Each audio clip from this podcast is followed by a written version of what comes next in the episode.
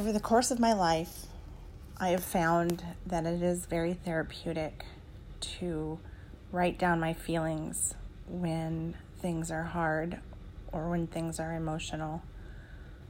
It helps me sort out my own thoughts and helps to put them into perspective for somebody else who may not quite understand where I'm coming from.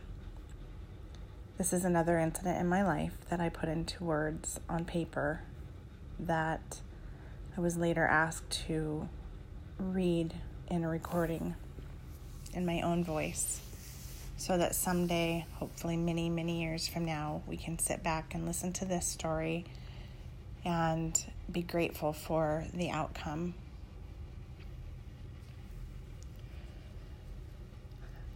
Every woman has an idea of what childbearing will be like.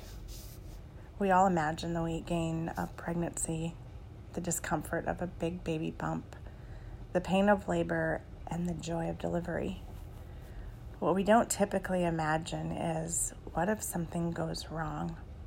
On top of that, I personally never really imagined what it would feel like as a mom to watch my daughter go through a pregnancy, the pain of labor, much less what if something went wrong. On October 22nd, 2018, I stood next to my beautiful daughter, stroking her hair as she lay in a hospital bed. I had rubbed her back during contractions and reminded her to breathe for the previous 36 hours. We were all tired, nervous, anxious, excited, and scared, all wrapped up into one beautiful moment of time. Each of us were already so in love with the precious, precious baby boy that she was trying to deliver into this world. I selfishly marveled in the beauty of my daughter, totally drunk on pride for being her mom, but totally unaware and unprepared for what was about to happen. After many excruciating hours of labor, Katie's time to push had finally come. That's when things started to go wrong. Terribly wrong. Baby was stressed. Her precious little boy that she had fiercely loved and protected inside of her womb for 41 weeks was in danger. Serious, life threatening danger. Time was no longer Katie's friend, and had left her with precious few minutes to act. Faced with grave danger for her baby, my daughter, my sweet little girl, kicked into warrior mode. In that moment, I saw a flash of fear in her eyes that she quickly cultivated into strength and determination.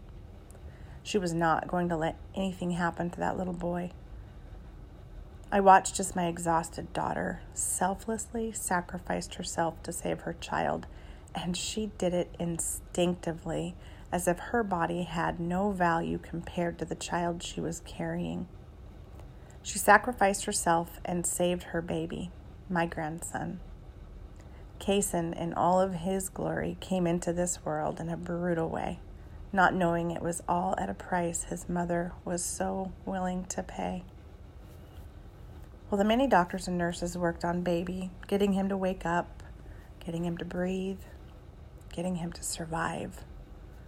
I stood next to my precious angel, not wanting to leave her side. Katie was so tired, but I saw the love and pride in her eyes as she watched her son from across the room. She was more beautiful than I had ever seen her. I couldn't be more proud of her than I was in those moments. Slowly, I saw Katie's eyes start to gloss over. I watched her start to detach herself from the room, almost as if she was sort of falling into herself. It scared the hell out of me. At that very moment, though, the doctors who had finally stabilized baby allowed Colby, a very proud daddy, to bring Cason over and lay him on top of mommy's chest, skin to skin. Katie's eyes flashed open, full of life. I saw the joy and happiness flickering so bright inside of her. The reaction from Cason was exactly the same as Katie's. They seemed to find strength in each other. For Cason, Katie's smell, her voice, her love was all he knew and was all he needed. For Katie, his skin on her skin, the sound of his breathing, his heart pounding against her chest was her much deserving reward. I watched Cason thrive as he breathed Katie in. It was pure love, truly the most precious moment I have ever witnessed. Pure, honest, innocent love. Time seemed to slow momentarily, and sounds seemed to mute as I took in the vision of this incredibly sacred moment. Within seconds, however, I saw that look come across my daughter's face a look of her falling inside of herself. Once again, I had an overwhelming feeling of fear, but this time I was unable to shake a cold feeling creeping up my spine. I knew with every ounce of my being there was something wrong. I kept asking the nurses if Katie was okay, and they just kept reassuring me that she was. But it felt like time was slipping away and nobody was listening to me. I felt like I was on the outside screaming, but nobody could hear me. Everything was going too fast now. I wanted everyone to stop. I wanted time to stop. I just wanted to freeze that moment and savor every tiny detail of watching my daughter hold her son for the first time. But that's when I realized Katie was turning blue.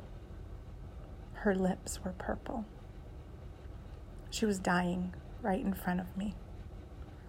I somehow made my voice heard and alarmed the nurses to what I was seeing. And once again, time was a mother's enemy only this time it was my enemy. More doctors rushed in, more nurses, more needles, more IVs. It's all a bit of a blur now. But I remember watching them try to save my daughter's life, and there was literally nothing I could do. I was totally helpless, a spectator stuck in the middle of my worst nightmare, unable to navigate the outcome, and totally unable to wake up. And as if a cruel joke, that was when time slowed to an agonizing pace. That is when the medical staff couldn't move fast enough. I felt myself cracking. I felt the foundation of my soul breaking out from underneath me. I physically felt a ripping inside of me that cracked like lightning, shook like the most powerful earthquake, and hurt like no pain I have ever known. Then, time cruelly leapt into fast forward again, and they whisked Katie away, telling us over their shoulders as they ran out with her that she needed to go to the operating room if they were going to save her life. I walked beside her bed for as long as I could, but stopped short to allow for them to easily maneuver her through the door. I didn't want to be in their way. I remember the look on her face. I remember the feeling of her hand slipping out of mine. I remember how purple her lips were and how blue her fingertips looked. I remember thinking, I may never see her again. I realized as they took her away that I was standing next to this huge pool of my precious daughter's blood, and there had been nothing I could do to stop what happened, nothing I could do to help. I felt so completely broken. I have few memories between watching them wheel her away to the next time I saw Katie.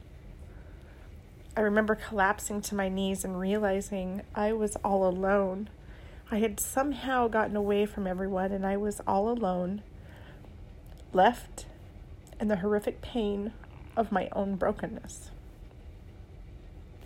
I remember yearning to be with Katie. And I remember the brutal realization that I was very much alone in my fear as a mom for Katie It truly wasn't until later that I recognized Colby's fear and emotions as being quite similar to mine.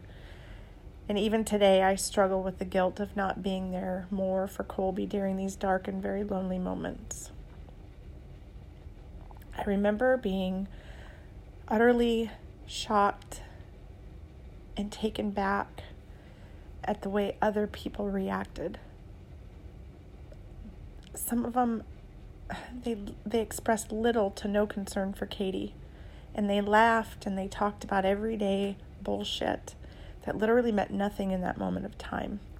I remember wanting to scream at them. I remember wanting to scoop up my brand new grandson and run. I have no idea where I would have gone, but I wanted to run nonetheless. I wanted him away from everyone that didn't seem to care about what was happening.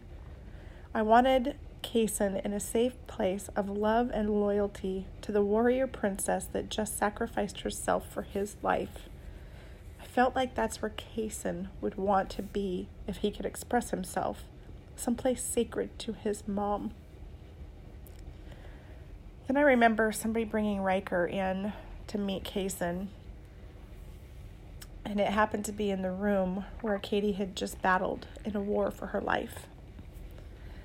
I remember being so upset that nobody else seemed to notice all of Katie's blood, and nobody seemed to care that Riker would see it. I remember quickly covering the mess with a huge blanket in order to keep Riker from being scared. And then I remember vividly Riker melting into my arms in a hug that literally snapped me back to holding all of my broken pieces together. I remember a nurse coming and taking us away. She informed us that Katie wasn't doing very well. The doctors were trying to stabilize her in order to transport her to a different hospital, more equipped for such a severe and serious situation. I remember the nurse saying that in Katie's lucid moments between passing out, all she wanted was to see her boys, all three of her boys. She wanted to see them before being transported to the other hospital. Katie was worried about Riker. She didn't want him to be afraid. Once again, my daughter was selflessly sacrificing herself for a child. In this case, a child she didn't bear but loves as purely as if she had. I remember being amazed by my daughter's love and devotion to her family. I remember silently praying in that moment that God would recognize her sacrifices, her loyalty, and her love. And I prayed He would give her a fighting chance to live. Then they wheeled Katie by us and fast forward as we told her that we loved her. She stole gentle touches of her boys as they rushed her away.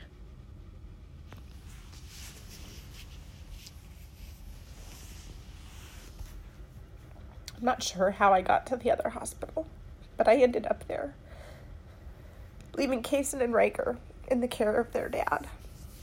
Again, this is one of these things I'm fighting the guilt of. I feel guilty for leaving Colby alone and all of his brokenness and his inability to be in two places at once. After hours that felt like days of waiting, crying, and praying while they worked on my child, I was finally reuni- reunited with Katie. She looked so tiny. She was so fragile. She had tubes and wires everywhere, but she was alive. Praise God, my little girl was alive. I'm unsure of how many blood transfusions Katie had or how many people contributed to saving my daughter's life, but I am genuinely grateful for each and every one of them. My poor little peanut weathered a horrendous storm She is and will forever be my warrior princess. Although she won the war that day, her battle continues. Damage to her kidneys due to the severity of her blood loss will likely haunt her for the rest of her life. But by the grace of God, my daughter will live a beautiful life. She will raise her boys and teach them to fiercely love and protect their loved ones. My princess will raise her boys to be warriors.